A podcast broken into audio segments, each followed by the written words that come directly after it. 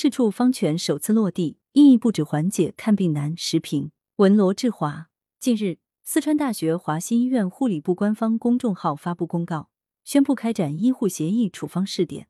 据华西医院护理部介绍，经过为期一年的反复论证和充分准备，四川大学华西医院院长办公会通过了关于开展医护协议处方试点工作的决议。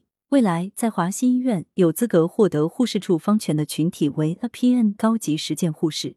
至此，华西医院成为全国首家护士处方权落地的医院。十月八日，《中国医学护理杂志》关于护士处方权，以前也有过讨论与尝试。比如，二零一七年七月，安徽省曾印发《盘活优质护理资源，做实城市医联体试点工作方案试行的通知》，提出探索给予执业护士以处方权。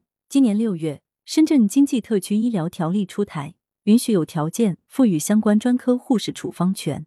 为何以前已有，这次却仍称首次呢？那是因为过去只是文件与法规方面的布局与倡导，这次却真正落实到一家医院的具体工作上。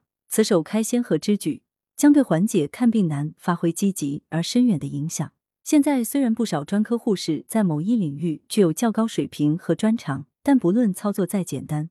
护士通常也只能按照医生的处方执行，这既增加了医疗成本，还让患者来回折腾和长时间等待。尤其在基层医生缺乏的情况下，有时护士需单独行动。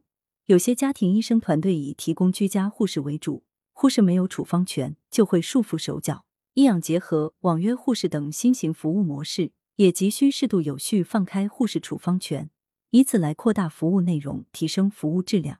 但赋予护士处方权。除了有利于缓解看病难之外，还具有提升医疗质量的作用。术业有专攻，护理也是如此。有些专科护士或高级实践护士的一些诊疗与操作能力高于医生，比如对特殊伤口的治疗与护理、一些导管的插换以及接生助产等，护士不仅操作娴熟，而且对病情的了解、对适应症与禁忌症的掌握等都不逊于医生。在这些情况下，护士所开的处方并不亚于医生。护士处方权可以作为医生处方权的补充，但也不应完全从属于医生处方权，也可自成一体，推动相关医疗质量，尤其是专科护理质量大幅提升。当然，赋予护士处方权也应保持足够的谨慎。在不少国家，护士处方权仅赋予高级实践护士 （APN），这些护士通常拥有较高的学历，或者拥有极为丰富的临床实践经验。